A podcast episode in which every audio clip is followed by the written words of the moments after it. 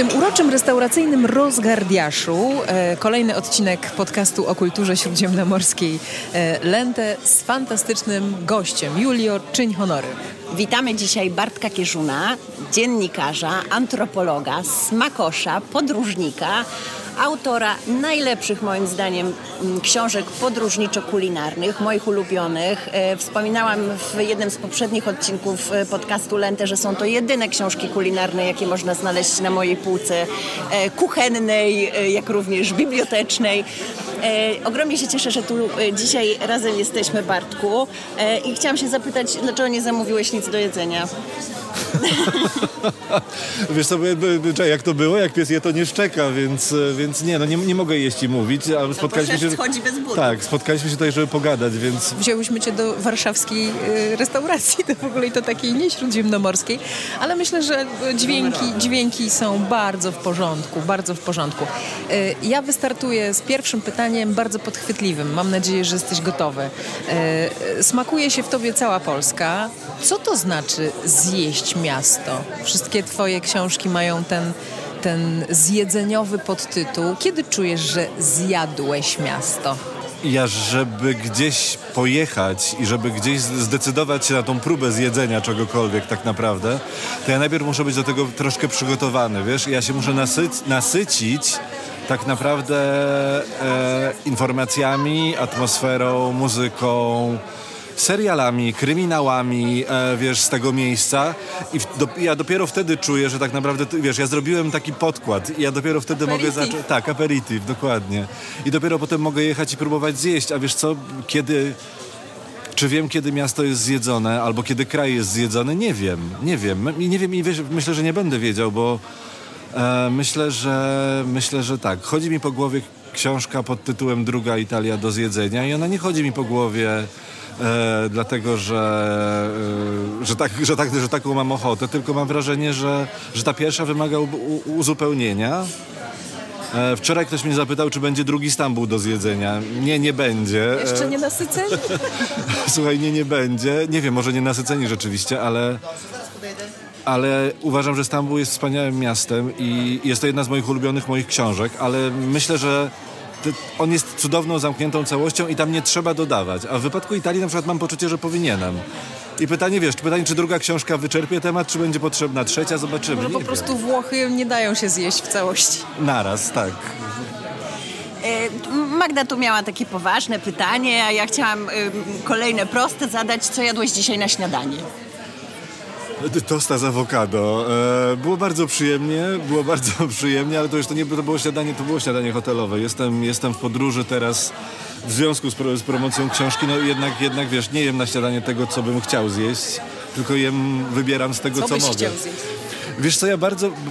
Jajka rządzą. Jajka rządzą na śniadanie w, po, w, porze, w porze porannej. Jajka są bohaterem, bo tak naprawdę to może być, to może być włoska fritata, ale to może być, to może być omlet, to może być tortilla hiszpańska, więc wiesz, tych, tych, tych pomysłów na te jajka jest całe mnóstwo, więc jajka rządzą rano. E, no, myślę, że zjadłbym dzisiaj jajka. Gdybym mógł, to zjadłbym jajka. Ja oczywiście piję do tego, że, mm, żeby dowiedzieć się, y, jaką kuchnię, y, jaka kuchnia rządzi u was w domu, y, poza jajkami.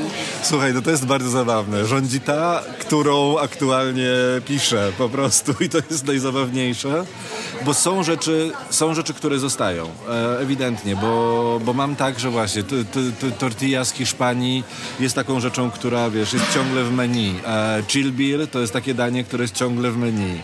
E, to się nie starzeje. A propos jajek właśnie, mamy kolejny przykład na to, że można zjeść jajka w jogurcie. E, więc to jest kolejna rzecz, która została, ale tak naprawdę wiesz, na bieżąco to, co się dzieje, to jest to, nad czym ja pracuję, więc z Jerozolimą było trochę inaczej e, z wielu powodów, ale zazwyczaj jest tak, że rzeczywiście, kiedy zaczynam się przygotowywać do książki, to przygotowuję się też kulinarnie i wtedy, wiesz, menu zmienia się razem z książkami po prostu. Ale tak jak mówię, są te rzeczy, które wskakują. Ja bardzo lubię to, że one wskakują, bo wiesz, bo to jest... E, jest to, jest to naprawdę fantastyczne, kiedy na przykład, wiesz, e, e, szokujesz o poranku e, senne włoskie miasteczko, emitując zapach smażonej cebuli i ziemniaków o godzinie dziewiątej rano przez okno, w czasie, kiedy oni ciasteczko, rogalik, brioche, no wiadomo. Więc, więc wiecie, to jest super, bo, bo te jedania też jeżdżą z nami i kiedy możemy, to właśnie, kiedy jesteśmy we Włoszech, to jemy e, to jemy wtedy kiedy, wtedy, kiedy jest okazja, jemy tylko i wyłącznie po włosku, ale wtedy, kiedy pracujemy, no to jemy, jemy to, co, to, nad czym, tak, to nad czym pracujemy. Ostatni pobyt, ostatni pobyt we Włoszech, żeby był zabawnie, był sponsorowany w całości przez literkę N, jak Neapol. Eee, bo ja już jestem, ja już jestem w kolejnej książce, w kolejną nogą. Tak. O chciałam powiedzieć OMG, już po prostu zaczynam gadać jak moje córki, przepraszam, ale tak, to, to jest... Yy... Ojej, bardzo czekam, to moje najukochańsze po Rzymie miasto, także wspaniały pomysł. Ale czekaj, czy to oznacza, że teraz się przerzucasz y, na miasta włoskie? Będziesz, nie, nie, nie, słuchaj, nie, nie przerzucam się na miasta włoskie, to jest zabawne, bo tak naprawdę robię masz, Masz roz, rozpiętą lokację pomiędzy y, Krakowem a Włochami, tak? Więc to jest, jest powód tak, ku temu. Tak, mogę, rzeczywiście to jest możliwe, ale wiesz co, ale tak naprawdę nie jestem nie jestem rozpięty, próbuję, próbuję, próbuję, próbuję zmienić trochę pole walki, e, bo jakby seria, seria do zjedzenia póki co e, jest, ma się dobrze i jeszcze, jeszcze, jeszcze będzie miała się dobrze przez jakiś czas, bo umowy podpisane mam, więc wiem, że będzie ciąg dalszy. I będzie Chorwacja na przykład. No właśnie, tak, to widziałam na twoim eee... profilu na Facebooku. No i ona będzie, a wiesz, a w pewnym momencie w ubiegłym roku ja sobie pomyślałem, że muszę spróbować przekonać e, moich wydawców, bo przekonywałem ich e, w, w dużej grupie i obu płciach że ja bym chciał bardzo zrobić książkę o Neapolu, bo mi się ta książka o Neapolu, wiesz, od dawien dawna marzyła.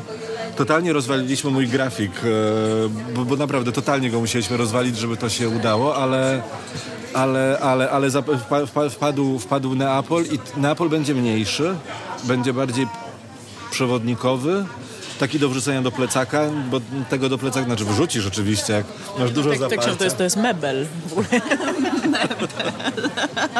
Więc wiesz, to dla, dla, dla wybranych i do podróży również się nadaje, bo bo ja dostaję zdjęcia, wiecie, na przykład ze Stambułem, e, że ludzie podróżują ze Stambułem i bardzo bym chciał, żeby Jerozolima była taką książką żeby dało się z nią podróżować, bo ja mam wrażenie, że tutaj, e, przepraszam, będę nieskromny, ale mam to w pompie. E, Uważam, że zarówno Stambuł, jak i Jerozolima to są książki, które e, są w tej chwili najlepszym przewodnikiem po mieście dostępnym również, e, więc to nie jest tylko książka kucharska, to jest przewodnik i ona by się sprawdzała. I ja wiem, że to jest ciężkie w wożeniu, ale nie wiem, nie ma na to metody, może trzeba sobie zrobić zdjęcia, ale rzeczywiście ona się sprawdzi jako przewodnik, bo, bo to, co jest przewodnikiem po polsku po Jerozolimie jest, jest słabe. Naprawdę jest słabe i dlatego, i dlatego ja tutaj, wiesz, z taką misją, że ta Jerozolima to nie musi być to nie musi być ta trasa pod tytułem e, Via Dolorosa, Ściana Płaczu, Bazylika Grobu, jedna wycieczka do Betlejem i wracamy do Polski. Przepraszam, jeszcze Nazaret oczywiście, a potem już wracamy do Polski, bo widzieliśmy wszystko, co powinniśmy zobaczyć. To nieprawda. Jerozolima ma dużo więcej i zasługuje na to, żeby właśnie, żeby ją porządnie opowiedzieć. No właśnie, ale zacznijmy od początku z tą Jerozolimą. E, powiedziałeś, że ten Neapol ci od długiego czasu chodzi po głowie. Z tego co wiem, znamy się już wiele lat, to e, Izrael, Jerozolima też była długo obecna. E, COVID tam pokrzyżował plany, książki się kolejne e, mhm. ukazywały, prawda? A Jerozolima czekała na swoją kolejkę. Ale przyznam, że ja w tym wszystkim, e, będąc z tobą w kontakcie, byłam przekonana, że ma postać, e, powstać książka o kuchni Tel Awiwu. Skąd się wzięła Jerozolima? Co się stało w międzyczasie? Słuchaj, nic się nie stało, serce zaczęło bić, no to jest o tym. Ja pojechałem do Tel Awiwu. nie wybiera. Tak, tak. Ja, wiesz co, ja bardzo lubię Tel Awiw. Tel Awiw jest fajnym miastem, tylko że tylko, że to nie, było, to nie było moje miasto, to nie była moja historia. E, Tel Awiw jest e, nowy, Tel Awiw nie ma ciężaru.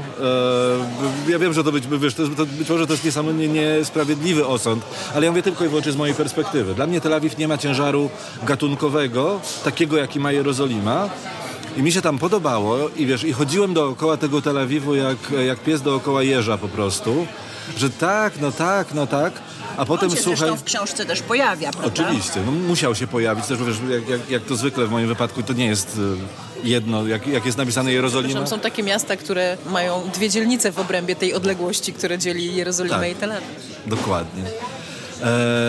I słuchaj, w trakcie takiego właśnie takiego, wiesz, takiego trochę sądowania jeszcze, co ja chcę, co ja mogę, co ja bym, co ja byłbym w stanie zrobić, pojechaliśmy sobie, przeskoczyliśmy, wsiedliśmy w samochód, pojechaliśmy do, pojechaliśmy do Jerozolimy. E, i to było tak, że ja po raz kolejny, bo to nie była moja pierwsza wizyta, ale, ale wiesz, wszedłem, ja zobaczyłem ten złoty kamień, zobaczyłem te mury, zobaczyłem po raz kolejny bramę damascejską, e, wróciłem do Polski, pojechałem do... Nie, nie pojechałem. E, jak tylko się, jak tylko dojechaliśmy do domu, e, no to nie wiem, nie wiem, czy pewnie było to następnego dnia, bo nie twierdzę, że wiesz, w szale po prostu, w emocjach, e, ale od razu zadzwoniłem do, do Olgi i powiedziałem, Olga, e, mamy problem, na co ona mówi, no, wiesz co, Olga, moja wydawczyni, e, czy książka pod tytułem Tel Awiw do zjedzenia może się zmienić w Jerozolimę do zjedzenia? A ona tak, wiesz, taka jest taka cisza.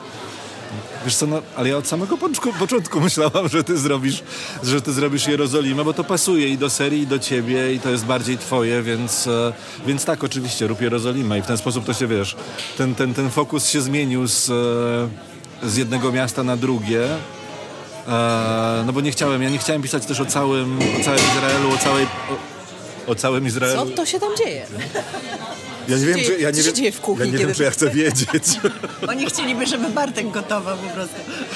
E, nie chciałem pisać o całym Izraelu, nie taki był mój plan. Nie chciałem pisać o całej Palestynie, bo to też jest, wiesz, to, to, tam byłoby za dużo wtedy. A ja wiedziałem, że jak się sfokusuję na Jerozolimie i zrobię sobie stamtąd wycieczki, to to będzie coś zupełnie innego i taki... No i właśnie, no i zrealizowałem ten plan, dlatego jest Tel Awiw, jest Jericho, jest Betlejem, jest Hebron, e, jest Berszewa, więc mam poczucie, że opowiedziałem kawał, kawał historii i, i jednocześnie też mam nadzieję, że to, że to będzie taki przyczynek do tego, żeby pokazać, że wiesz, że da się, da się mieszkać w Jerozolimie i zrobić super ciekawe wyprawy z tego miasta do innych miejsc, bo one są na wyciągnięcie ręki, nie? Bo mamy wiesz, Mamy takie poczucie, czasami ja mam wrażenie, że jak już jedziemy na Bliski Wschód, to powinniśmy być ostrożni, bo nie wiadomo, wiele osób mnie pytało, czy w Stambule jest bezpiecznie, czy w Jerozolimie jest bezpiecznie. Oczywiście, że nie wiem jak jest teraz, ale było bezpiecznie w Jerozolimie. Eee, ja się też czułem bardzo bezpieczny w Stambule, więc ja nie miałem, nie miałem w ogóle problemu z tym takim przeskokiem, żeby wiecie, a wsiadajmy w autobus, jedźmy, nie? I, i wiesz, i pokazuje, że to jest możliwe, pokazuje też, że można to zrobić samemu, bo ja tam byłem sam przez miesiąc i właśnie, wiesz, e, e, jedną z nielicznych osób, z którą rozmawiałem, był pan na dworcu autobusowym w Jerozolimie, któremu, któremu zabijałem, zabijałem dzień po dniu różne ciekawe ćwieki, zadając pytanie, jak dojechać do Hebronu e, komunikacją miejską. No.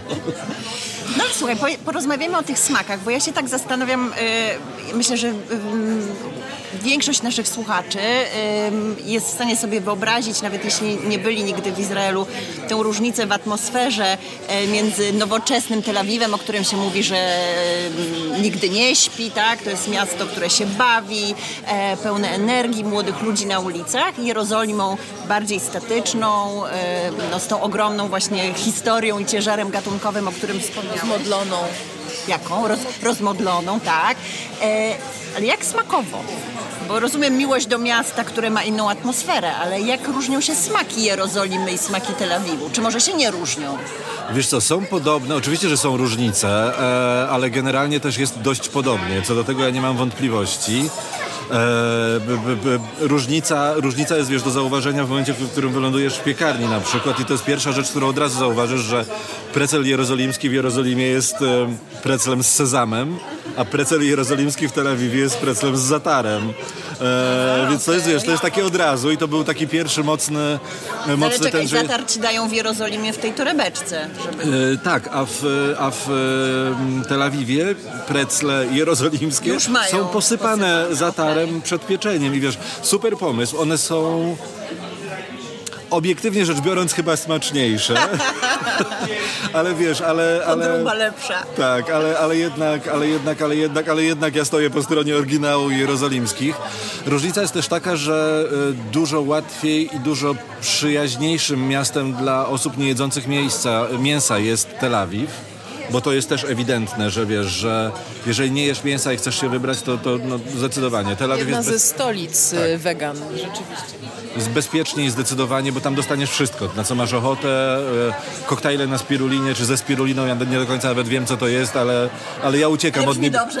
Nie, nie, ja uciekam od niebieskich szklanek, ja się boję niebieskich płynów, e, więc, więc nie, wiesz, to też jest, to też jest jednak jedna z, jeden z tych powodów, dla których ja chciałem poznać, wiesz, bardziej tak jak Jerozolima ma ten ciężar to też kuchnia ma ciężar, bo jest bardziej oparta, wiesz, o ten klasyczny smak, tak, o tradycję. I, E, jak ja wiesz, jak, jak, ja, ja, ja przez większość czasu mam tradycję w głębokim poważaniu, to jednak, to jednak tutaj uznałem, że to jest mi potrzebne i to, i to jedzenie z Jerozolimy jest mi gdzieś tam, było mi bliższe po prostu przez to, że jest właśnie bardziej klasyczne, że jest takie, wiesz... A zakupy się robi inaczej też w Jerozolimie niż w Nie, zakupy się robi dokładnie tak samo, bo powiem ci... Krzyczysz, ile dasz za produkt? Nie, w ogóle nie musisz krzyczeć. Słuchaj, trzeba się tylko... Zakupy piątkowe to jest ten moment, kiedy rzeczywiście trzeba e, wyjątkowej zawziętości oraz... Oraz cierpliwości, żeby je zrobić, ale tak, tak, tak w tygodniu naprawdę to jest bardzo spokojna, bardzo spokojna historia. Czy wylądujesz na e, Carmel Market, czy Mahane Yehuda, no nie ma to większego znaczenia. Jest, jesteś na targu i robisz zakupy i to jest, wiesz... E, no dobra, czasami mnie lekceważyli w piekarni ewidentnie. Ale, ale wiesz, ja też się nie daję zlekceważyć, no bo co, ja wiem, że ja postoję dwie minuty dłużej, a tak i tak mi da to, co chce, no i do widzenia, no więc... Czy łatwo jest odtworzyć te zakupy na naszym targu, powiedzmy, na stawach w Krakowie? Słuchaj, e, powiem ci tak, atmosfera, atmosfera targu i to, co można kupić na targu jest zdecydowanie inne. Natomiast e, jesteśmy w stanie sobie zrobić zakupy i gotować według tych książek, które ja przygotowuję w Polsce bez najmniejszego problemu, bo, bo da się te produkty kupić. E, Internet to jest kopalnia i naprawdę w internecie wszystko, oprócz tego w wielu miastach już w tej chwili działają sklepy takie, wiesz, takimi towarami, które są, powiedziałbym, nieco bardziej egzotyczne, bo, bo wiesz, ja pamiętam doskonale, kiedy e, kiedy piekłem swojego pierwszego burka jeszcze do, do Stambułu do zjedzenia i się okazało, że ser do tego burka trzeba w gruncie rzeczy wymyślić samodzielnie, no bo nie dało się kupić serów do burka. W tej chwili e, wchodzisz do orientalnych delikatesów, masz napisane ser do burka, wielka puszka, półkilogramowa, e, bardzo dużo solanki, więc proszę się nie bać, nie będzie zalegało w lodówce. E, no i robisz to po prostu. Pulbiber, e, czyli papryka z Aleppo, ona też jest na wyciągnięcie ręki. Zatar dostajesz i czerwony, i zielony. A kupujesz produkty świeże, takie, które wymagają chłodzenia przez internet? Jakieś sery właśnie Słuchaj, tak zdarza, zdarzało mi się i to, też, e, i to też działa, bo kupowałem e, z kolei do Portugalii, kupiłem dorsza solonego e, przez, internet. internet? Tak, i słuchaj, on dojechał obłożony Słuchajcie, styropianem. Bartka nie lubią sąsiedzi, teraz nie lubią również panowie z impostu. Do Portugalii kupiłem dwa dorsze. Kupiłem jednego odsolonego i już nie musiałem go moczyć, a tego, którego kupiłem całego i którego musiałem moczyć, moczyłem na balkonie, e, więc nikomu to nie przeszkadzało. Naprawdę. Było na tyle daleko, że mm, e, nosy wszystkich sąsiadów były bezpieczne. Pytałam dzisiaj naszych czytelników w mediach społecznościowych, o co powinnam cię spytać i właśnie e, hasło, gdzie robić zakupy często się przewijało. Ale ja tutaj muszę wrócić do deklaracji, która padła kilka minut temu z twoich ust, mianowicie, że ty masz e, w poważaniu tradycję. Ja w ogóle aż przysiadłam. E, Wiesz co, e, chyba przysiadłam dlatego, że mam wrażenie, że osoby, które zajmują się, pasjonują kuchnią śródziemnomorską, bardzo często popadają w, to, co ja określam namiętnie mianem gastropuryzmu. No i tak podejrzewałam, że może ty też. W ogóle nie. W ogóle nie, to ja mam ten etap za sobą. Wiesz, ja doskonale pamiętam swoje początki, kiedy zaczynałem pisać o kuchni włoskiej i mi się wydawało wtedy, że jeżeli nie będę miał w domu mąki zero oraz mąki zero zero, to jestem debilem, ostatnim kretynem i w ogóle gdzie mi do gotowania jakiegokolwiek. Nie. E, sorry, zero, mąka zero zero to jest pi razy oko nasze 550, w związku z tym zapraszam do zwykłego sklepu, można sobie kupić mąkę i zrobić bardzo fajne rzeczy. Mamy już też mąkę w tej chwili e, tą, która ma większą zawartość glutenu, czyli tak naprawdę włoską manitobę e, i jesteśmy w stanie to wszystko przygotowywać. Słucham a- was jak jakichś czarodziejów, po prostu takich magików. A z kolei wiesz, ja się nawet, ja się nawet kłócę niestety czasami w internecie, bo, bo doskonale pamiętam, wiesz co, ostatnią dyskusję e, u mnie na Wallu, ja ostatecznie skasowałem te komentarze, bo mnie tak, tak, tak, tak mnie... Poruszyły cię? Nie, one mnie nie poruszyły, co, one mnie wkurzyły tak naprawdę, bo jest takie stanowisko upierania się, upierania się. Jest ciasto umbryjskie, które nazywa się rocciata. E, ono słuchaj, jest e, bardzo klasyczne, inaczej. To będzie długa opowieść, przepraszam.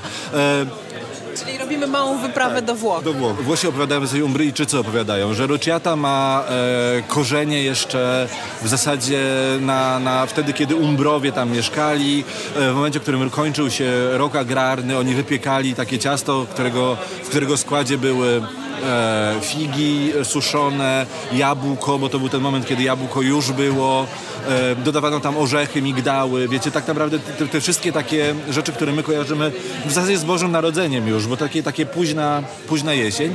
Robiło się z tego farsz, zawijało się go w taki, w taki jakby strudel, ten strudel zwijało się w takiego mniej lub bardziej ściśniętego ślimaka, e, piekło się to, składało się to Bogom w ofierze jako taki, wiecie, podarek za ten, za ten właśnie cały, e, cały, całe wsparcie tak naprawdę z boskiej strony, e, które po, pozwalało za, zapełnić spiżarnię na, na kolejną zimę, którą trzeba było przeżyć.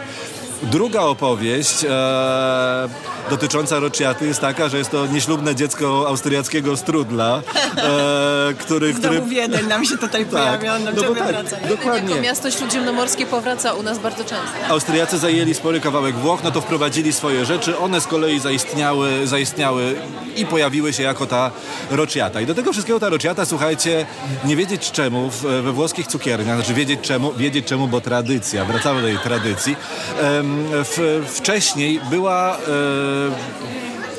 użyję tego słowa, ochlapywana alkmersem, czyli likierem e, robionym we Florencji na bazie, znaczy inaczej, barwnik, który był wykorzystywany do tego, e, to była ta sama, chyba ten sam rodzaj ślimaka, który jest w kardynalskiej purpurze, więc ta rocciata jest, ta rocciata, ta, ten alkmers jest taki wspaniale czerwony i tak dalej, i tak dalej. No i, i trzeba się to ciasto ochlapać. No i słuchajcie, ja kiedy zabierałem się za swoją pierwszą rocciatę, udałem się do delikatesów, e, spojrzałem na półkę, stoi alkwer, zbiorę go do ręki, słuchajcie, i czytam. Sztuczny barwnik, sztuczny aromat, woda, spirytus, cukier. Nie, chyba oszaleliście. Ja tym ciasta nie ochlapię za żadne skarby. Włoszki, e, gospodynie włoskie robiąc tę rocciatę w domu dalej ją ochlapują, potem posypują ją cukrem pudrem. Omijam etap chlapania, e, sztucznym e, likierem i uważam, że sorry, w tym momencie mam w pompie tradycję. Nie będę robić czegoś, bo tak się robi, bo, bo, to, bo to jest złe. Słuchajcie, to jest sztuczny, sztuczny, ohydny napój, który jest wspomnieniem tego, co dawniej we Florencji się robiło. A z kolei gdybym kupił Alkmers, bo on jest ciągle jeszcze gdzie niegdzie robiony ten prawdziwy, tylko słuchajcie, to kosztuje fortunę. Więc skoro już zapłacę fortunę, to sorry, ale ja bym wolał to wypić, a nie chlapać tym ciasto. Więc, więc no. To jest, wiesz, to jest, to jest moje podejście na bieżąco w tej chwili i myślę sobie, że tak, super ważna jest tradycja, zwłaszcza w kulinariach, ale nie róbmy sobie tego, że trzymamy się kurczowo tej tradycji właśnie tylko dlatego, że ona jest. E, no i właśnie, no i nie chlapmy sobie ciasta sztucznymi barwnikami, bo to jest bez sensu, wiesz. Zwłaszcza jeżeli ta tradycja trwa od, wiesz, od czasów, kiedy w Umbrii mieszkali Umbrowie i składali to ciasto w ofierze swoim bogom. No, Chryste. Pójdźmy do przodu. No, dokładnie. Tak. Ten motyw e, tradycji jest też bardzo ważny, jeśli e, wrócimy, bo do tego dążę, do, do Jerozolimy, do Izraela i do tamtejszych kulinariów, które przedstawiasz w swojej książce, bo nie dla każdego mm, e, czytelna i jasna jest różnica między kuchnią izraelską, kuchnią żydowską, i jeszcze innymi kuchniami, które są obecne w Jerozolimie i, i, i w Izraelu w ogóle. E, jak to widzisz, jak, jak ty na to patrzysz, jak to przedstawiasz w swojej książce? Słuchaj, ja pamiętam od samego początku, kiedy zacząłem prowadzić warsztaty kuchni żydowskiej w Menorze tutaj w Warszawie w, przy Muzeum Polin. Ja od samego początku mówiłem tak naprawdę, że wiesz, że e, to co, to, co z mojej perspektywy jest super fascynujące w wypadku kuchni żydowskiej, to jest to, że e, diaspora tak naprawdę zawsze absorbowała to, co zastawała na miejscu, tak? Jednocześnie dokładała coś od siebie i tak naprawdę z tej, z tej, z tej symbiozy, która, która zaczynała istnieć, tworzyły się małe odmiany, lokalne odmiany kuchni żydowskiej. Tutaj używamy określenia kuchnia żydowska, bo kuchnia żydowska musi być zgodna z zasadami spisanymi w to, że musi być zgodna z kaszrutem, więc, więc tutaj, mamy, tutaj mówimy o kuchni żydowskiej. Kuchnia Izraela to może być kuchnia również świeckich Izraelczyków i to może być, tutaj idziemy dużo szerzej, od razu idziemy dużo szerzej. E, nie wiem, czy powinienem to mówić, znam Izraelczyków, którzy jedzą wieprzowinę, więc... No, więc, więc, Mój mąż. Więc... Uwielbiam. No właśnie, więc, więc to jest, wiesz, tutaj mamy poszerzenie, poszerzenie totalne, poszerzenie pola kulinarnej walki. A a do tego wszystkiego jeszcze dochodzi, dochodzi to, że jednak e, e, Jerozolima nie jest tylko i wyłącznie żydowskim miastem dzisiaj, jest też miastem arabskim, e, więc tak naprawdę tam dochodzą jeszcze, wiesz, wszystkie rzeczy arabskie. A do tego wszystkiego jeszcze dochodzi to, że w 48, kiedy Izrael powstał, zjechali się tam wszyscy z całego świata i tak naprawdę masz Tunezję, masz Maroko, masz Hiszpanię, masz Turcję, masz Grecję. Etiopię. Etiopię, ma, tak, dokładnie. Jemen. Jemen. Absolutnie genialny. Jakbym miał chyba wybrać, to bym powiedział, że Jemen to jest ten ulubiony kawałek e, jerozolimskiej kuchni. E, Lachoch to jest coś genialnego, Tak absolutnie. Jak Uri, więc słucham cię, bo mam, mam w domu podobną Co, co, co? Co to jest? Lachoch, wiesz co, to jest, e, to jest bardzo specyficzny rodzaj chleba. E, lachoch był podawany na śniadanie szabatowe e, z drzemem albo, e, albo miodem, a, a dzisiaj jest też wykorzystywany szerzej. Jest bardzo specyficzny, bo jest, to jest mąka, woda, e, mąka, woda, sól, oliwa, e, odrobina drożdży, które sprawiają, że lachoch rośnie i wygląda, z jednej strony wygląda jak naleśnik, ale nie smaży się go z drugiej strony, więc z drugiej strony wygląda jak gąbka. Ma kupę takich malutkich Jak dziurek. te marokańskie naleśniki, o których niedawno też opowiadałam. To wszystko się tutaj łączy. To jest tradycja. I, tak, i te dziurki, wiesz, one doskonale absorbują ewentualnie oliwę, tak, e, tahinę, sos, wszystkie w ogóle i to tam wszystko zostaje. A wiesz, a jemeński, e, jemeński bar w Jerozolimie na ulicy Proroków, ale już na, tej, na tym dalszym kawałku, da, dalej od bramy damasceńskiej, e, jest jemeński tal falafel, który możesz zamówić właśnie w Lachoch. E, I to było tak, że to był jeden z najlepszych falafeli, to była jedna z najlepszych kanapek w ogóle, ale, e, ale ta, te, ten lachoch i ten falafel i to wszystko razem tam w tym miejscu zrobiło, że wiesz, ja naprawdę ja usiadłem na ławce, bo to nie... O, sorry, był potrzebny szacunek do tego, co miałem w rękach, bo to był kawał, to był kawał arcydzieła kulinarnego po prostu. I jest to, wiesz, miejsce pięciu groszy byś nie dała, bo oczywiście żadna tam fancy, piękna restauracja, po prostu dziura w ścianie. E, bardzo sympatycznych dwóch panów, jeden młody, jeden stary. No i wiesz, co chcesz, falafel, w czym? W lachoch. No dobra. Właśnie powiedziałeś, żadna tam fancy restauracja i e, pojawia mi się e, w głowie kolejne pytanie, które nadesłały nasze czytelniczki dzisiaj, też chyba dwukrotnie się pojawiło. Według jakiego klucza dobierasz e, miejsca, które odwiedzasz podczas swoich podróży i które inspirują cię później do przedstawienia przepisów? Wiesz co, robię research tak naprawdę. Szukam miejsc, które są związane z tradycją, które są, wiesz, w jakiś sposób istotne No na, właśnie, tam na jakich, miejscu. jakich szukasz? Po gwiazdkach w Google, czy... Nie po gwiazdkach Michelin. Nie, nie, nie, nie po gwiazdkach Michelin. Nie, wiesz co, raczej czytam, raczej czytam jakieś pogłębione teksty. To nie jest kwestia tego, że szukam gwiazdek w Google'ach, bo to nie ma, to nie ma sensu, bo wiesz, to, że coś się wszystkim podoba, to jest znowu, wiesz, znowu doskonały przykład, e, doskonały przy, przykład e, z Włoch tak naprawdę. E, ludzie bardzo często powtarzają, jak jesteś we Włoszech, idź tam, gdzie jest dużo ludzi, bo będzie dobrze. Nie, tam, gdzie jest dużo ludzi, jest po prostu tanio i to jest tyle. To nie jest żadna wielka tajemnica. E, mało kto chce wydawać dużo na jedzenie, w związku z tym idzie się do miejsc, które są tanie. To czasami jest zbieżne z dobre, ale nie zawsze. E, więc... Więc wiesz, ja czy, po, poczytałem sobie troszeczkę, wytypowałem sobie wiele adresów. E, jednego szukałem potem przez, e, przez ładnych parę godzin w ogóle, wiesz, bo, bo się uparłem, że znajdę. Bo adres był oczywiście podany e, numer, e, wiesz, Stara Jerozolima, dzielnica arabska numer, e, nawet, nawet zaznaczone jak się nazywa ulica, no więc słuchajcie, znalazłem ulicę, przyszedłem w tej i nazad, nic. Drugi raz nic, trzeci raz nic. I znalazłem informację, że niestety pandemia wykończyła tego, tego człowieka, który robił jedna z lepszych słodyczy na Starym Mieście w Jerozolimie. No i żałuję. Żałuję, wiesz, nie udało mi się tam, tam dotrzeć do niego, bo, bo okazało się, że też taka plotka się pojawiła. Mam wrażenie, że to chyba nawet Jerusalem Post o tym pisało, że on niby przeniósł to swoje miejsce do, do wschodniej Jerozolimy, e, ale jak zacząłem googlować to miejsce, to z kolei okazało się, że ono istniało już od wielu lat, że to jest jakaś jego rodzina, ale nie on. I tak naprawdę, wiesz, stwierdziłem, że okej, jedna, jedna e, parogodzinna wyprawa, którą odbyłem do wschodniej Jerozolimy, do, e, do, do, do, do, do, do, do wspólnoty, do Marii mi wystarczyła, żeby, wiesz, żeby... Wiedziałem też, że ja tam nie, nie mam specjalnie kolejnej potrzeby, żeby jechać, e, więc, więc odpuściłem, wiesz, tą, tą wyprawę, która się zapowiadała na parogodzinną wyprawę, więc nie miałem gwarancji, że to miejsce tam będzie, ale czytam, dużo, dużo czytam i czytam tak naprawdę też we wszystkich możliwych językach. E, bo nawet jeżeli, nawet jeżeli wiesz, oglądam jakiś tekst, on jest po hebrajsku, no to zaczynam używać translatora Google w, te, w takim momencie, bo ja wiem, że wiesz, on mi, ja, oczywiście, że nie, nie, nie złapię e, specjalnie e, zawiłości tekstu, natomiast sens gdzieś tam jakiś wyłapie, więc, więc wiesz, przeglądałem w ten sposób, szukałem takie, wiesz, najważniejsze miejsca, wiesz, takie głupie hasła wpisuję, ale szukam tak długo, aż znajdę i je będę miał, a, a, poza tym tak naprawdę też pytam na miejscu, bo to jest, wiesz, to jest bardzo dobry bardzo dobrą metodą jest pytanie ludzi, którzy tam mieszkają, bo oni się z tobą podzielą tymi adresami, pod które oni się udają tak. E, raz na jakiś czas. E, I tak trafiłem do, wiesz, na, na ten jemeński falafel, bo ktoś mi powiedział, że to jest najlepszy falafel w Jerozolimie i że powinienem. E, Sabicha szukałem w taki sposób najlepszego w, w Jerozolimie, że, sobie wpisałem e, najlepszy Sabich Jerozolima i słuchaj, tak wiesz, zacząłem czytać, no to nie tam, że po gwiazdkach właśnie pierwsze to, co Google pokazują, tylko zacząłem czytać artykuły, słuchaj, no i trafiłem do tego miejsca, które się nazywa Sabachia. E, jest w przecznicy od e, ulicy Jawskiej. E, I uważam, że to, to jest najlepsze miejsce, ale, ale co mam ci powiedzieć? No, nie ma to nic wspólnego z tym z kolei hipsterskim blichtrem, który ma Aricha, bo tam wszyscy po prostu, wiesz, muzyka nawala jak u mnie w knajpie 10 lat temu o 23.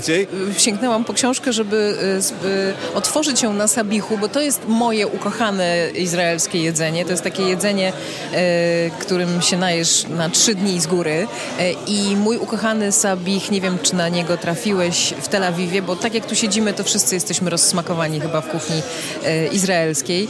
Mm, jest y, na Frischman w Tel Awiwie. Rzeczywiście wygląda jak bankom, jak dziura w ścianie. Po prostu, nie wiem, można znaczki pocztowe tam kupić albo jak kiosk ruchu to jest rezydencją przy tym. I tam, jest, tam są zawsze mega długie kolejki też do wyczerpania zapasów, tylko otwarte do widzenia. To też każdy ma swoje. To często jest tak, że szukamy też e, różnych rzeczy w tym posiłku, prawda? To nie tylko smak się liczy, ale też właśnie atmosfera, towarzystwo, cena, cała masa e, różnych czynników.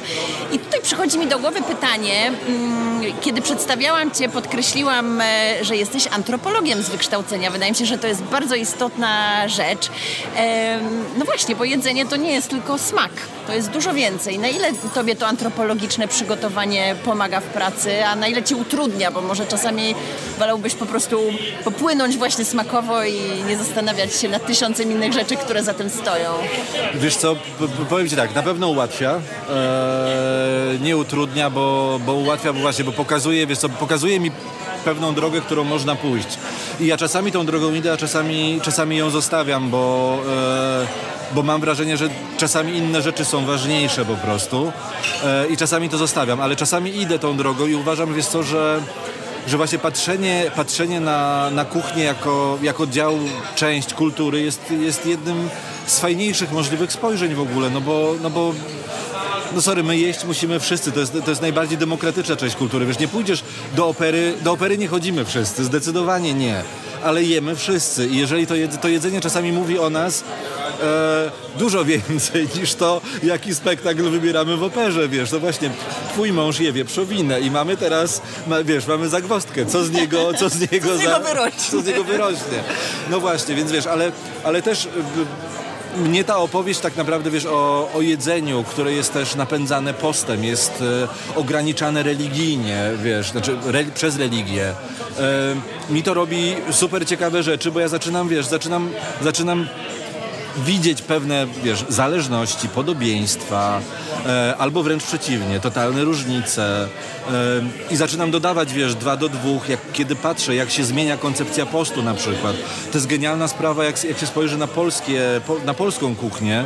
E, słuchajcie, był w pewien, był ten moment, kiedy, kiedy, religia, kiedy religia chrześcijańska sprawiła, że połowa roku była postna. W związku z tym kombinowano, co by tutaj można było zjeść. I słuchajcie, jeżeli byliśmy na tej najwyższej możliwej półce społecznej, słuchajcie, no to oni wcinali wtedy konfiturę z płatków róży, e, słodycze na bazie mąki ryżowej, wiesz, bo to białe, niewinne, e, zupełnie, zupełnie e, idealne w zasadzie na, tak. na postne jedzenie. A potem się nagle pojawia, wiesz, kurczę, ktoś zaczął kombinować. Bóbr jest postny, bo pływa. Gęś z tą ilością tłuszczu jest postna, bo przecież pływa. W zasadzie y, wodne zwierzę, jak ryba. I ryby zaczynają, wiecie, karmić. Zaczynamy, z, zaczynamy wpadać na to, że potrzebujemy, w związku z postami potrzebujemy śledzia. E, jak śledź wyglądał na początku? Śledź na początku wyglądał jak, słuchajcie, jak galaretka, bo robiono, e, zasypywano śledzie solą i one, słuchajcie, rozwalały, ta sól totalnie rozwalała strukturę ryby. No tak, jak garum starożytne rzymskie, prawda? I słuchaj, i nagle ktoś, ktoś gdzieś w Amsterdamie albo w okolicach wpadł na to, że a może by tak te śledzie wrzucić do e, roztworu soli wodnego, e, tak jak sery, wymyślił solankę i nagle się okazało, że taki śledź tam leży miesiącami, a potem go wyciągasz i on dalej przypomina rybę, a nie galaretkę jakąś taką, wiesz, do rozsmarowania na chlebie, więc, więc wiesz, kiedy ja myślę o kulinariach od, od, od, od antropologicznej strony, to ja właśnie, wiesz, mam na myśli tego typu opowiadanie, jak my sami jesteśmy warunkowani przez pewne rzeczy i my o nich nie wiemy nawet, wiesz, że, że no właśnie, no post wpłynął na to, że ten śledź dzisiaj wygląda tak jak wygląda. Jemy go nie tylko podczas postów, jemy go także czasami od dla przyjemności, ale jednak ale jednak on, on pojawił się na stole, bo to wszystko było napędzane przez religię. Eee, no i tak samo jest, tak samo jest z kuchnią, tak samo jest z kuchnią Izraela, tak samo jest z kuchnią Palestyny. Dwie różne religie, ale jednak, ale jednak zakazy, nakazy religijne w pewnych, pewnych kwestiach dość zbliżone. się, Tak. I dlatego, wiesz, znajdujemy to, to pole i, i dlatego i dlatego pewne rzeczy są i tu, i tu, i one są i tu, i tu są na miejscu. O. Chciałam ci zacytować z, e, ciebie samego e, z jakiejś, naszej, z jakiejś naszej poprzedniej rozmowy. Powiedziałeś mi coś takiego. Piszę o tym, co widzę, co czuję, co zauważam, filtrując oczywiście wszystko przez swoją wrażliwość i preferencje. Sama wiesz, w każdej mojej książce znajdują się przepisy na potrawy z bobu. E, w Jerozolimie. Co z bobem? Jezus, chyba nie ma, ale czekaj, sprawdzimy to.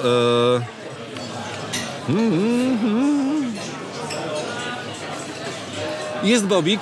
Jest, Jest Bobik, Je- tak. Znasz to jest... powiedzenie, że jak się napisze książkę, to dobrze ją jeszcze przeczytać. Następnym razem tak zrobię.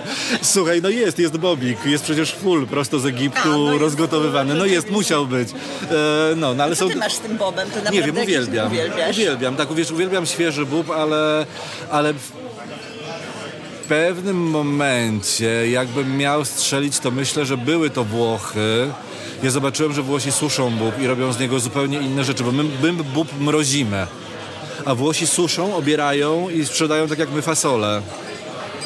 I zacząłem szukać przepisów na to i okazało się, że Apulia robi bardzo podobną pastę do, e, do humusu w gruncie rzeczy, tylko ba- jej bazą jest ten, jest ten suszony bób, który możesz kupić w delikatesach i co ja się wtedy porwałem. To były trudne czasy. To były czasy, kiedy mało rzeczy w Polsce było. Słuchaj, uparłem się, że przecież w Polsce też musi być suszony bób, no bo przecież co roku siejemy bób do ziemi. No więc poszedłem do sklepu nasiennego, kupiłem sobie bobu, zrobiłem sobie jedzenie, zjadłem i dopiero potem dowiedziałem się, że to nie jest najlepszy pomysł. Ze względu na to, że nasiona nie są traktowane tak samo jak jedzenie. Jest tam całe mnóstwo chemii, które zabezpiecza te nasiona przed tym, żeby ich nic nie To, zjadło. co oszczędziłeś na likierze, to zjadłeś. Tak, ale wiesz, ale jest to, ale tak, ale jest to wspaniałe, bo widzisz, robię takie błędy, jeszcze jestem się w stanie do tego przyznać.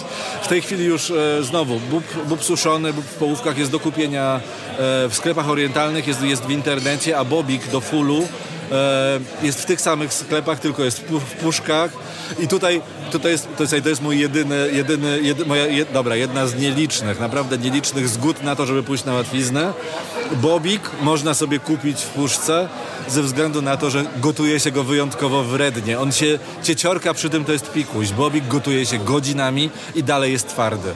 A, a, Mamy twoje przyzwolenie. A nie trzeba, tak, nie trzeba się męczyć. Nie, nie trzeba.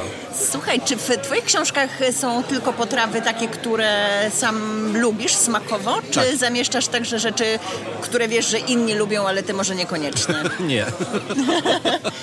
nie, nie ma, słuchaj, nie, wiesz co, ja- te rzeczy muszę ugotować, ja muszę być przekonany co do tego, że to jest smaczne i jeżeli ja, ja, ja nie byłbym się w stanie złamać na tyle, żeby gotować coś, co mi samemu nie będzie smakować, wiesz, obiektywnie podejrzewam, że wiedziałbym, jak to przygotować, natomiast nie. E, To są te rzeczy, które ja lubię, ja się dzielę tym, co, wiesz, tak jak ci powiedziałem, filtrowanie jednak przez własną wrażliwość, również przez własną wrażliwość kulinarną i i chyba to jest najlepsza droga do tego, żeby wiesz, żeby potem móc stanąć z tą książką przed kimś, pokazać i powiedzieć jedz, bo to dobre. No, e... Tak, ale jest też coś takiego, e, nie wiem jak to się, czy to ma jakieś określenie w językach śródziemnomorskich, przyznam, że nie przychodzi mi teraz do głowy po włosku, e, ale po angielsku mamy tak zwany acquired taste, czyli coś, e, co nam się w pierwszej, na początku nam nie smakowało, nie podobało nam się, tak? A jakoś pokochaliśmy to z czasem. Kolendra, oliwki, te historie. No na przykład, masz coś takiego, co nie przekonywało cię w śródziemnomorskiej kuchni przez długi czas, a potem stwierdziłeś, o, chyba jednak polubiłem. Słuchaj, chyba nie, ponieważ ja w ogóle mam tak, że ja lubię większość rzeczy, więc to jest o tyle, ja jestem o tyle, o tyle łatwy w obsłudze. Eee, przepraszam, okłamałem cię, kiedy odpowiadałem na poprzednie pytanie. Są w książkach rzeczy, których nie lubię, a które gotuję do książek. przeczytać jeszcze warto. No właśnie. Eee, mule, ja nie jem muli. Nie jem muli, a gotuję, a je gotuję, bo, ponieważ wiem, że to jest coś, co, co jest cenione, co jest lubiane i myślę, że znowu, e, wiesz, konkretny przykład. E, książka e, o Stambule nie byłaby pełna, gdyby nie pojawiły się tam midie, czyli te mule, które są faszerowane, faszerowane ryżem i sprzedawane na ulicy po skropieniu cytryną, więc, więc ja miałem świadomość tego, że to nie byłoby, byłbym, okłamałbym, okłamałbym czytelników, opowieść nie byłaby pełna, gdyby jednego z najbardziej popularnych street foodów nie było w książce, więc ugotowałem, zjadłem, stwierdziłem, że dobrze, jest to całkiem Znośne. Całkiem znośne z mojej perspektywy, natomiast, natomiast wiem, że to będzie komuś smakowało, jest taka szansa, więc jakby okej, okay, będzie. Ale tych, mało, mało jest tych rzeczy. Większość rzeczy rzeczywiście lubię i, i gotuję z przekonaniem.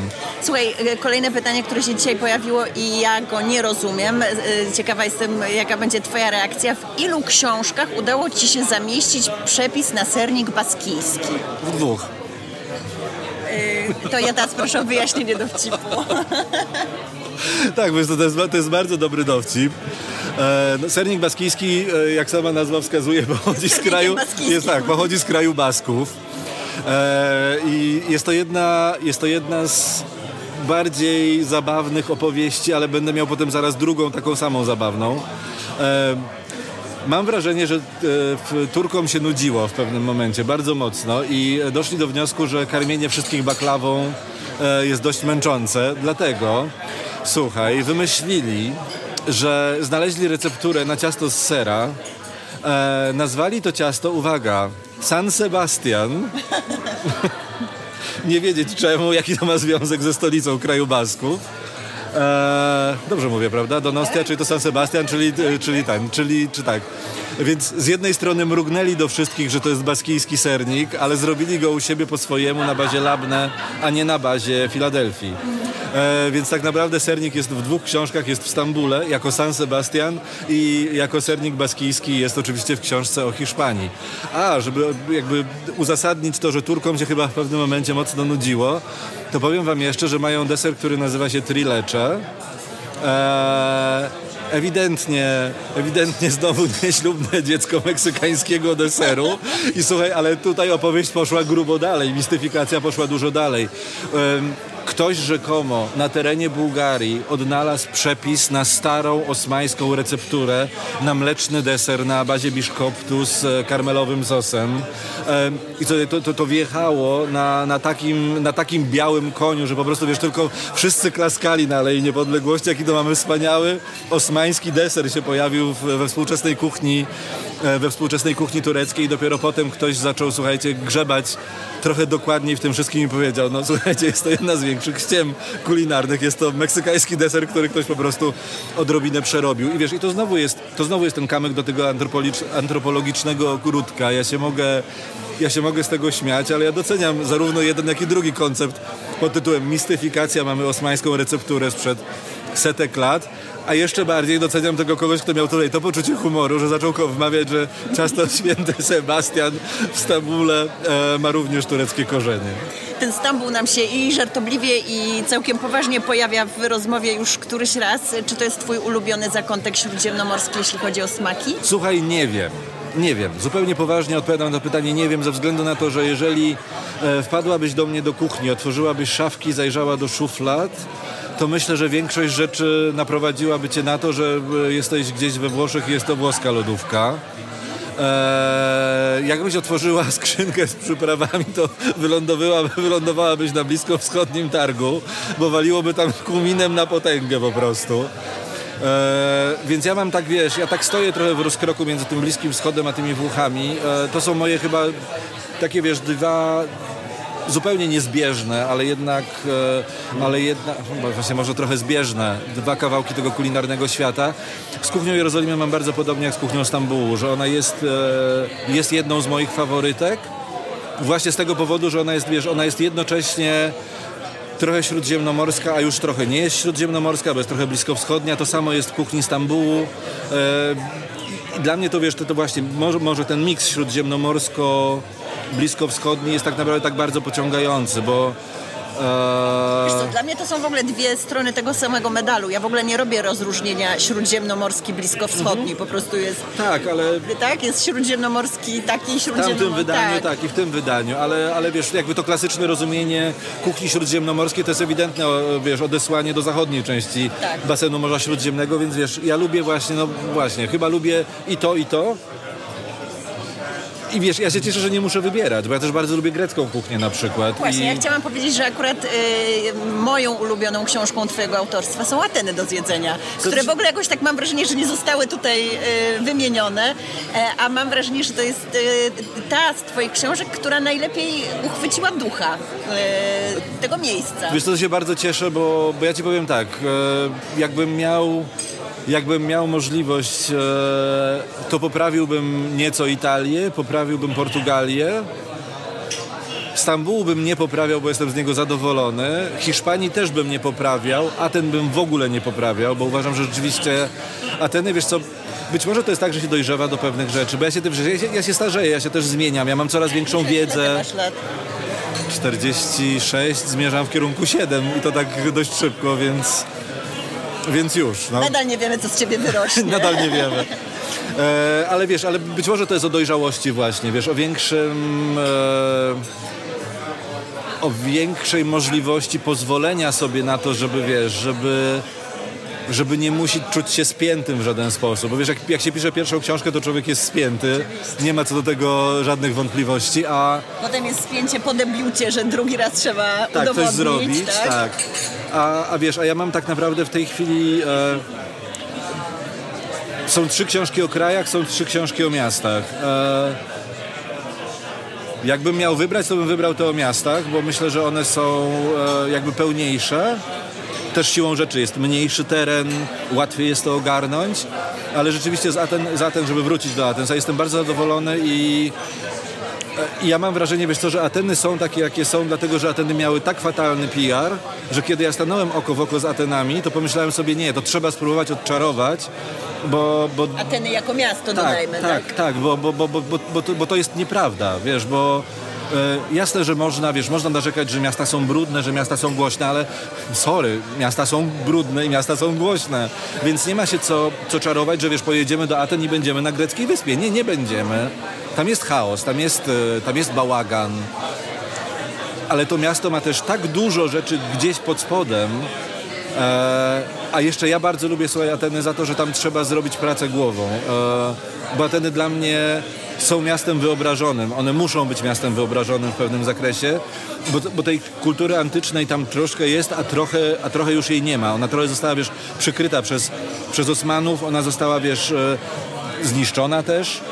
E, I tak naprawdę to odrodzenie Aten z jednej strony jest super imponujące, że to miasto się udało na powrót, wiesz, zrobić e, stolicą, a z drugiej strony właśnie przez te zniszczenia ono nie jest oczywiste. To nie jest tak, że wiesz, stojąc oko w oko, wiesz, w Jerozolimie z, z, z kopułą na skalę, z bazyliką grobu, ze ścianą płaczu, ty wiesz, jaki masz ciężar gatunkowy przed sobą. Ty wiesz, że to są tysiące lat, to są tysiące ludzi, którzy tam stali przed tobą, patrzyli na te miejsca i czuli, jakich, wiesz, em, dusi gdzieś tutaj między, między, między sercem a żołądkiem, tak.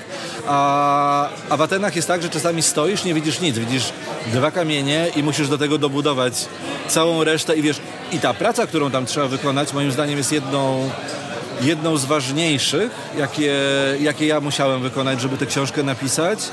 I powiem Ci też tak, że Ateny są jedn- jednym z tych miast, które ja zapamiętam bardzo mocno na długie, długie lata, bo e, ja napisałem w, Atenach, że mi się ugięły nogi na widok, e, na widok Akropolu i Partenonu. I to nie jest żadna metafora i to nie jest żadna ściema. E, pamiętam dos- doskonale ten moment, kiedy wiesz, my żeśmy wyszli z skrzyżowania, a Grecy zbudowali Ateny dzisiaj w taki sposób, że one tak trochę są na Rzymie, mam wrażenie, wzorowane, bo je, Rzym ma genialne perspektywy zawsze w ulicach. Tam zawsze jest coś na końcu ulicy i w Atenach jest tak samo. I jak zobaczyłem, jak zobaczyłem ten Partenon, jak zobaczyłem na ten, ten, ten Partenon stojący na tym Akropolu, to miałem takie coś, uff, wiesz, czu- poczułem te ciarki na plecach i sobie pomyślałem, że wiesz, no kurczę, no to dotarłem, e, wiesz, do, do źródeł demokracji, do źródeł naszej cywilizacji, a jednocześnie, wiesz, ze świadomością zupełnie pełną, że ta demokracja ateńska to jest e, pic na wodę, fotomontaż i największa ściema. No przecież kto tam miał prawo obywatelskie? Bogaci faceci o białym kolorze skóry. No sorry, kobiety, niewolnicy, cała reszta mieszkańców, zero. Byli podporządkowani po prostu, e, więc, więc dupa nie demokracja, szczerze mówiąc. No ale jednak coś się z tego narodziło dalej. E, I dlatego wiesz, ja mam do tego miasta gigantyczny szacunek. Mnie tam spotkało samo dobre. E, uwielbiam, słuchaj, e, i energię, i, i, no i wszystko no, w tym mieście. I tak samo mam ze Stambułem. Z Jerozolimą mam trochę inaczej, bo ja Jeroz- Jerozolimę... Ha.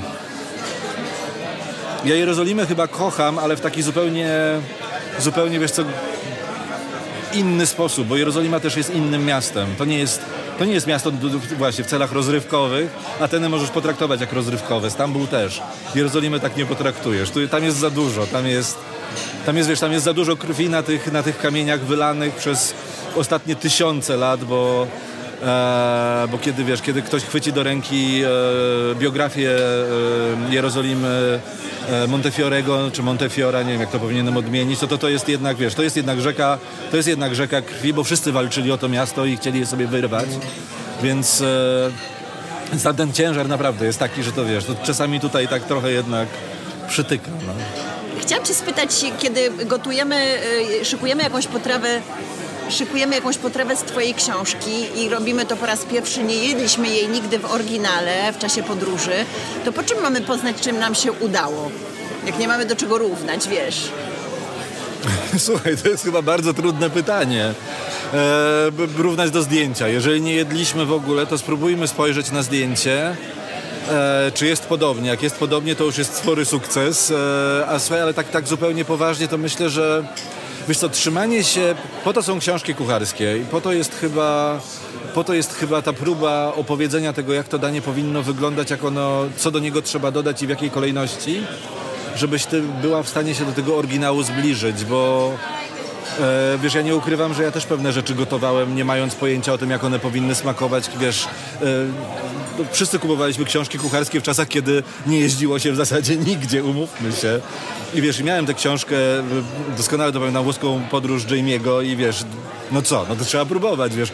Próbowałem, gotowałem, potem równałem czasami z tym, co wiesz, potem wiele, wiele, wiele lat później e, gdzieś tam we Włoszech, no i się zgadzało, więc, więc wydaje mi się, że ta opowieść, opowieść nas, e, ludzi, którzy staramy się te przepisy opowiedzieć w taki sposób, żeby potem ktoś był w stanie to ugotować, jest chyba właśnie po to, żeby żebyś miała tę gwarancję, że jesteś zbliżona. Może, że nie jest idealnie, ale że jesteś zbliżona. Wiesz co, ja jestem chyba dużo mniej tutaj wymagająca. Ja myślę, że y, najważniejsze, żeby nam smakowało. Czy będzie bliskie oryginału, czy nie. Jeśli my będziemy zadowoleni i zjemy dobry posiłek smaczny, który da nam frajdę, prawda? To już jest chyba duży sukces. Y, no właśnie, a gdzie frajda dzisiaj wieczorem? Co będzie na kolację? Słuchaj, idziemy na pizzę. Bo ja mam bardzo podobne pytanie na koniec. Otwórz proszę tę książkę i powiedz, co byś nam podał, gdybyś mógł. Tu i teraz. Słuchaj, nie wiem, dajcie mi, dajcie mi chwilę, bo to na... może nie wiem, czy ja powinienem ją otwierać. Bo jesteśmy w porze kolacji, więc e, spróbujmy tak zdecydowanie nie sałatkę. Słuchaj, zupełnie delikatnie. Dlaczego tak delikatnie? Zupełnie, wiesz co, bo to jest znakomita.